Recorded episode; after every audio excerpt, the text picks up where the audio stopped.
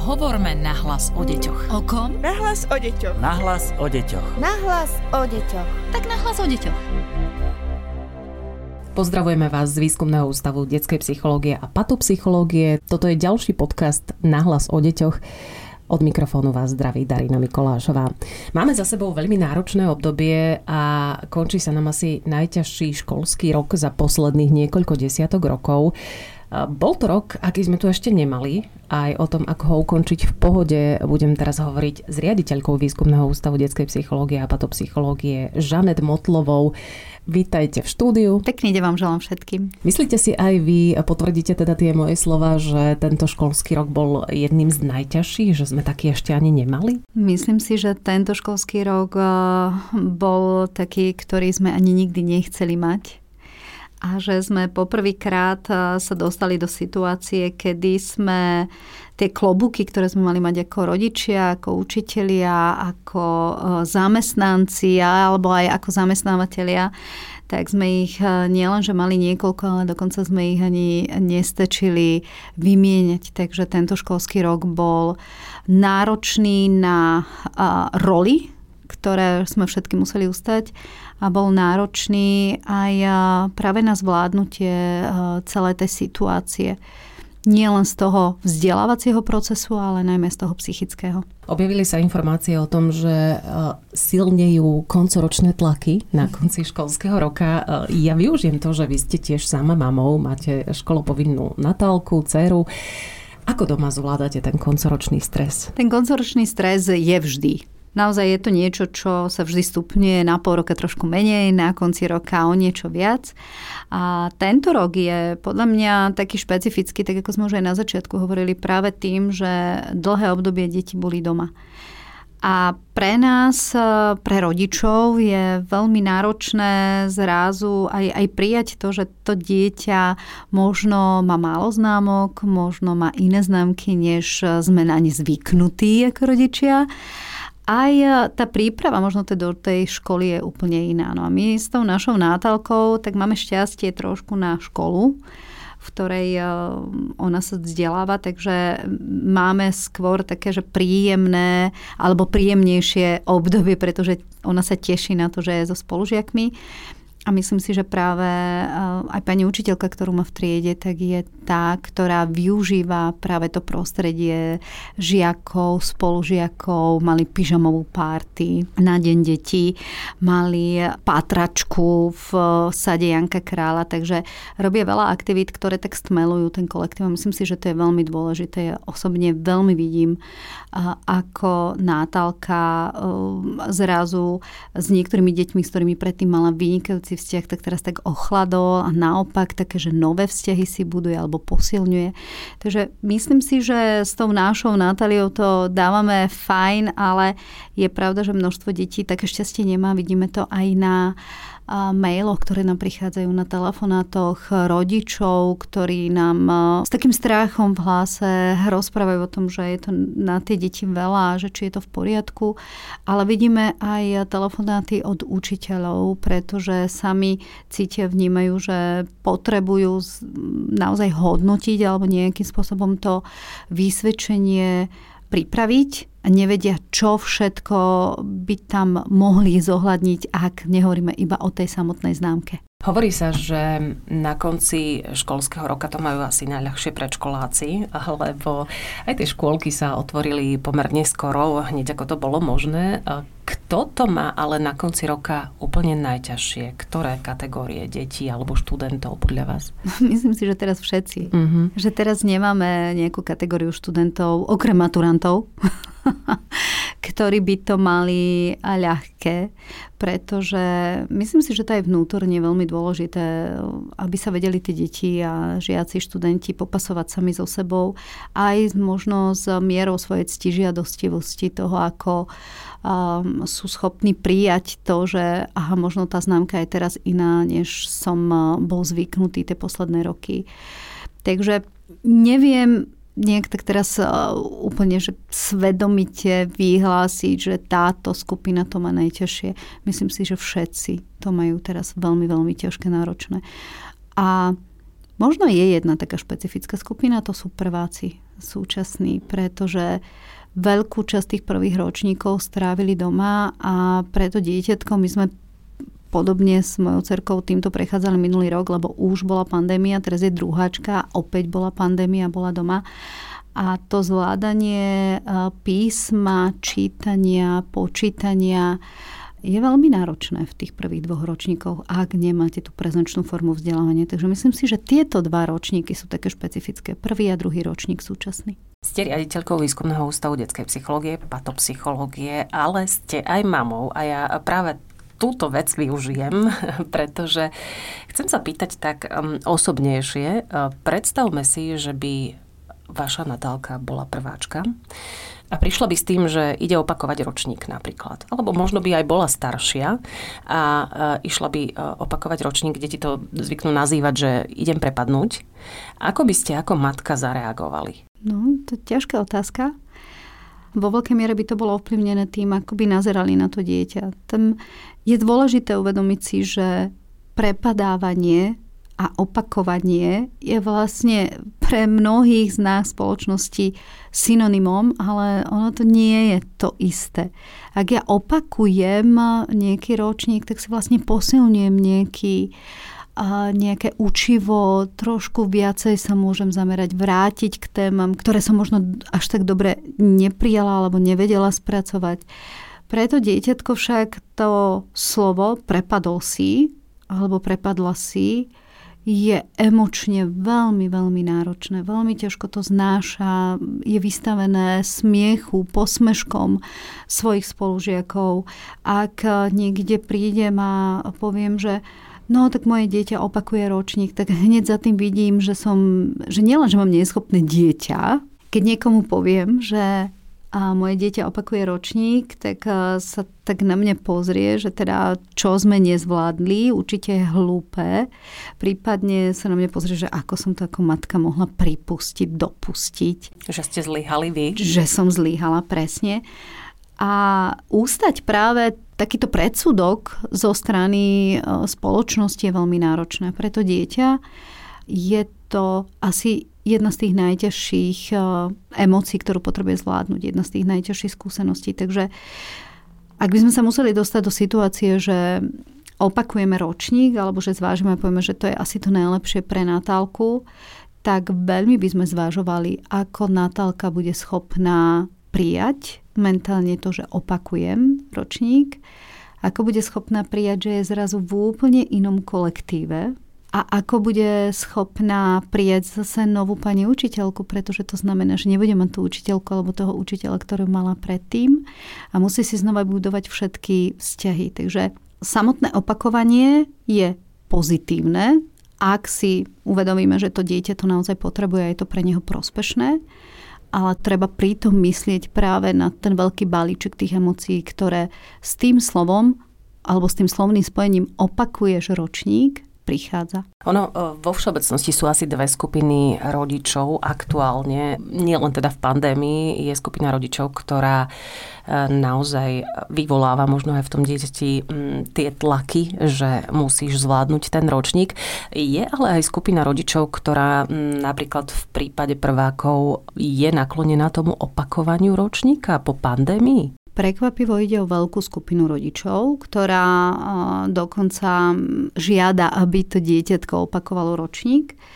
Vtedy ale veľmi dôležité sadnúť si aj s odbornými zamestnancami, a požiadať o komunikáciu, o stretnutie, práve poradenské zariadenie, ktoré je najbližšie, porozprávať sa s tými odbornými zamestnancami, porozprávať sa so psychológom, pretože jedno to rozhodnutie je to rozhodnutie toho rodiča, že áno, chcem, aby dieťa opakovalo ročník, ale to druhé rozhodnutie je práve to, že či som si vedomý, čomu všetkému to dieťa vystavujem, či som si vedomý toho, že môže prísť nejaké kamarátske vzťahy, takže tu je dôležitá podpora práve toho psychológa, prípadne školského psychológa a, a nastaviť aj ten proces, že keď k tomu kroku príde, pretože naozaj môžeme všetci zvážiť a povedať, že je toto najlepšie pre to dieťa, čo môžeme urobiť, ale potrebuje neskutočnú podporu potom v tom ročníku. Potrebuje prácu predtým, ako vstúpi do toho ročníka, to znamená rozprávať sa s ním o tom, čo sa ide diať, bude nový kolektív,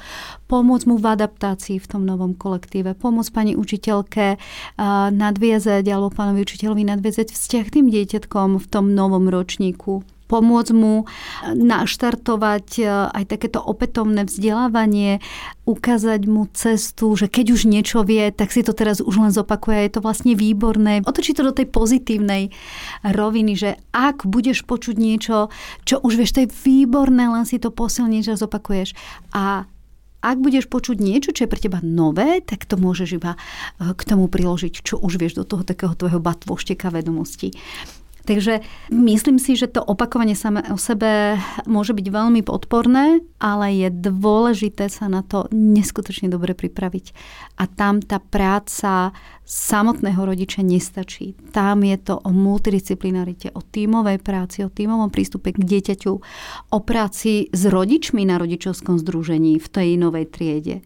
Pretože keď e, ten rodič na rodičovskom združení, alebo teda rodič sa bude pýtať deti, že a máte nejakého nového spolužiaka, alebo dieťa bude hovoriť o tom, máme nového spolužiaka a vieš, ona prepadla, alebo on prepadol tak je veľmi dôležité, aby aj tí rodičia ostatných spolužiakov v triede dokázali tomu dieťatku povedať, neprepadol, opakuje, lebo vieš, nepodarilo sa jej všetko počas toho, ako sme mali zatvorené školy, sa naučiť a teraz je dôležité, aby si to opäť sa k tomu mohla vrátiť a teraz sa to naučiť, aby potom už mohla byť výborná tretiačka alebo výborná štvrtačka, výborná piatačka. Adekvátne to teda tomu dieťaťu vysvetliť. Všetkým deťom. Nie len tomu dieťaťu, ktoré opakuje ročník, ale aj všetkým tým deťom, kde on do toho nového ročníka príde. Ak toto podceníme, to dieťa môže byť smutné, frustrované, zrazu to opakovanie ročníka neberie ako benefit, ale berie to ako negatívum. Rodič už nemá možnosť urobiť ten krok späť, keď vidie, aké to dieťa môže byť smutné. No a čo tam ešte vidím ako také jedno riziko, ak do toho nezapojíme celý tým, je, že ak ide o staršie deti, starších žiakov, tak zrazu už aj rok, rok a pol môže urobiť aj takéto, že to dieťa vlastne mocnejšie, silnejšie a zrazu nevie, ako inak zvládnuť tie posmešky detí, ako to, že využije fyzickú prevahu. To znamená, môže tam nastať tá šikana nie preto, že to dieťa je nejakým spôsobom zlé, nepríjemné, frustrované, nahnevané. Ono len jednoducho nevie, ako zvládnuť ten nápor emócií, že sa mu niekto smeje. A fyzicky vlastne môže aj vyčnievať v prípade, že opakuje ten ročník? Pretože... Určite môže byť vyspelejšie. Poďme ďalej. Aj na adresu nahlas o deťoch zavinačwoodpub.sk dostávame množstvo mailov o tom, že učitelia ako by to v, na konci toho školského roka dosť preháňali, e, že sú naozaj samé testy, samé písomky. Mm, ako to deti zvládajú? E, dostávate aj vy e, takéto reakcie od rodičov, ktorí sa stiažujú možno na ich prístup a nevedia, ako pomôcť tomu svojmu dieťaťu aktuálne? Dostávame veľa takýchto podnetov, a najmä veľa telefonátov, keď rodičia využívajú linky, ktoré tu máme, ktoré sú pre nich určené aj na takéto poradenstvo a na pomoc. Musím však priznať, že mnoho učiteľov je unavených, vyhorených, boli nútení pracovať doma, ale súčasne vedľa v miestnosti sa vzdelávalo jeho dieťa. Myslím, že potrebujú trošku väčšiu starostlivosť. Každý z nich alebo množstvo z nich čaká práve na koniec školského roka, aby si oddychlo tá naša rodičovská komunita možno tak nazera, že ale veď boli doma, oddychovali, neoddychovali. Tá príprava na dištančné vzdelávanie je niekoľkonásobne náročnejšia. A áno, môžeme hovoriť, že niekto si to, niektorí učitelia si to odrozprávali, niektorí učitelia to sa to snažili robiť aj interaktívne, ale Teraz uh, už sme v tej fáze, keď si povieme, že dobre, malo nás to k niečomu naučiť, poučiť, uh, posunulo nás to niekam. Skôr je potrebné teraz sa zamerať na to, že ako dať možno obraz učiteľom, čo všetko je možné hodnotiť, alebo akým spôsobom názerať na to dieťa. Že možno tá písomka, ten test, ten dotazník, nie je to jediné, ako získať tú predstavu o tom, že čo to dieťa vie. Máme možnosť robiť spomienky, robiť mapu spomienok, nechať to dieťa pospomínať si na všetky zaujímavosti, ktoré si počas vzdelávania doma tou dištančnou formou si zapamätal môžeš mi napísať e, všetko, čo sa ti počas toho času, keď si bol doma, možno si ani nebol pripojený na internet, lebo si tu možnosť nemal, tú príležitosť. Tak čo sa ti doma dialo? Môžem ho nechať, e, aby nám niečo popísal, môžem ho nechať, aby mi to nahral na video, môže mi to zarepovať, môže mi to spracovať do básne, môže mi to spracovať do rozprávky. A zrazu mám podklad, ktorý môžem ohodnotiť. To nie je o tom, že to musí byť tá písomka, že to musí byť ten test Dajme tým deťom tú príležitosť vyrozprávať sa, dajme tú príležitosť e, pospomínať si, dajme tú príležitosť zdieľať e, spoločnú radosť, čoho sa tešil, čo bolo prínosné, čo bolo pre neho zaujímavé. A získame tak nielen to vnútorné ja tých detí, ale získame aj niečo, z čoho potom tú známku môžeme dať. Ale sama ste povedali, že mali ste šťastie na školu pre svoju dceru a takisto aj na učiteľov, ale nie každý to šťastie má. V prípade, že sme v tej pozícii e, zúfalého rodiča, ktorý sa teraz pozerá na to svoje dieťa, ktoré naozaj e, samé písomky, samé testy, ako mu to môžeme uľahčiť? Že ten učiteľ naozaj možno nevie ísť touto cestou, ako hovoríte, a volí e, práve takúto, ako pomôcť tomu dieťaťu. No najskôr treba pomôcť rodičovi a potom tým, že pomôžeme rodičovi, pomôžeme dieťaťu. Myslím, že eh, je veľmi dôležité, ak má učiteľ dobrý vzťah s rodičom. Pretože ak má dobrý vzťah s rodičom, tak ten rodič eh, nemá zábrany, nemá strach, neriskuje, že ak napíše eh, možno aj taký konštruktívny mail tomu učiteľovi, tak ten učiteľ sa potom tak v úvodzovkách nevyvrší na tom dieťati. Tak to, čo ja odporúčam je, um, aby ten rodič zatelefonoval tomu učiteľovi, ak má takú možnosť, aby možno tú školu navštívil, ak má takú možnosť. Ak uh, je to niečo, čo ho veľmi trápi, ten osobný kontakt je neoceniteľný, pretože vtedy odovzdáme aj tú emóciu, dokáže ten učiteľ porozumieť aj tomu strachu toho rodiča.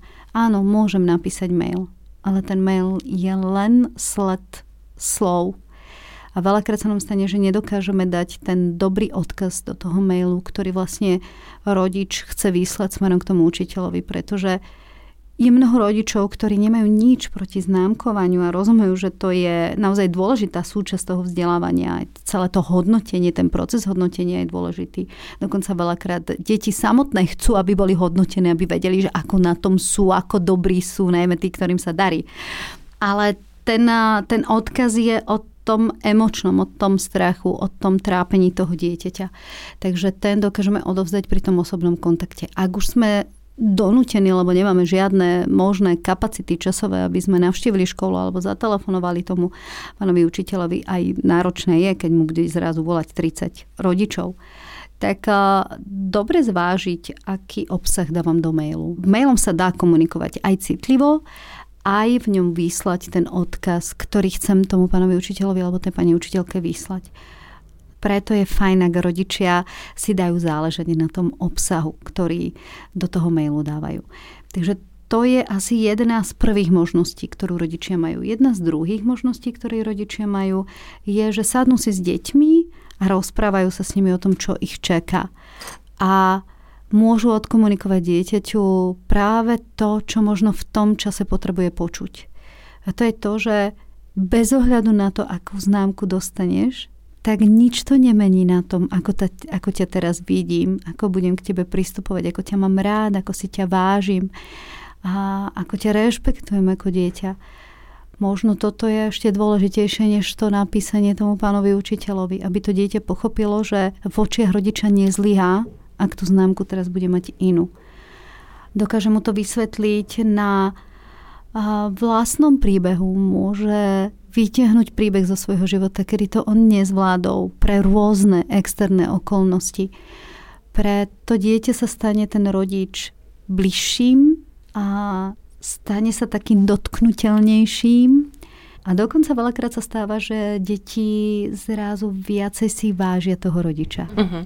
To znamená, že keď priznám, že mala som napríklad štvorku z matematiky alebo trojku a ledva som teda tú matematiku dávala ako rodič pred svojim dieťaťom, tak vlastne ešte stupnem možno v jeho očiach. Veľmi je dôležitý ten kontext, aký mu v ňom odovzdáte, pretože povedať, e, bolo mi to jedno, že som mala tú štvorku, to nie je to, to edukatívne, možno to najlepšie, tá najlepšia cesta. Je dôležité povedať, prečo som tú štvorku mala že to nebolo o tom, že sa mi nechcelo učiť, ale že jednoducho nerozumela som tomu, nemala som dostatok možností dať naozaj ten kontext, prečo tú štvorku mám. Pretože ak tú štvorku mám preto, lebo sa mi iba nechcelo, tak to nie je dobrý príklad pre to dieťa. A skôr by sme mu dali ten iný nástroj, že no je to úplne jedno, ako sa učí, že to je úplne jedno, aké máš náuky. A myslím si, že to nie je práve tá skupina rodičov, ktorou aj tak ktorú vôbec trápi, že ako je to dieťa e, teraz nastavené, čo prežíva v tej škole. Takže tá skupina rodičov, ktorú to teraz trápi a kvôli ktorému, kvôli ktorej má, je dôležité práve túto tému otvárať a rozprávať sa o nej, tak e, to sú tí rodičia, ktorí si myslím, že dokážu odkomunikovať práve aj tie možno svoje slabšie stránky v príbehu, v kontexte, v obraze, ktorému to dieťa rozumie. Hovorí riaditeľka Výskumného ústavu detskej psychológie a patopsychológie Žanet Motlová, ktorá bola našim dnešným hostom v podcaste Nahlas o deťoch. Ďakujem veľmi pekne za návštevu štúdiu. Ďakujem aj ja a veľmi, veľmi želám, aby sme tento školský rok nielen ukončili s deťmi pozitívne, ale aby si aj naši učitelia cez prázdniny oddychli a nájdete si podcast Nahlas o deťoch v rôznych aplikáciách opäť o týždeň, pretože téme koncoročného tlaku sa budeme venovať aj so psychologičkou Alenou Kopániovou. Ďakujeme veľmi pekne, že ste boli s nami aj dnes. A v prípade, že máte akékoľvek otázky, ktoré by sme mohli s našim ďalším hostom riešiť, nech sa páči, nahlas o deťoch zavináč woodpub.sk určite nám napíšte. Podcast Nahlas o deťoch realizujeme v rámci národného projektu štandardizáciou systému poradenstva a prevencie k inklúzii a úspešnosti na trhu práce. Projekt sa realizuje vďaka podpore z Európskeho sociálneho fondu a Európskeho fondu regionálneho rozvoja v rámci operačného programu Ľudské zdroje. Hovorme nahlas o deťoch. O kom? Nahlas o deťoch. Nahlas o deťoch. Nahlas o deťoch. Tak nahlas o deťoch.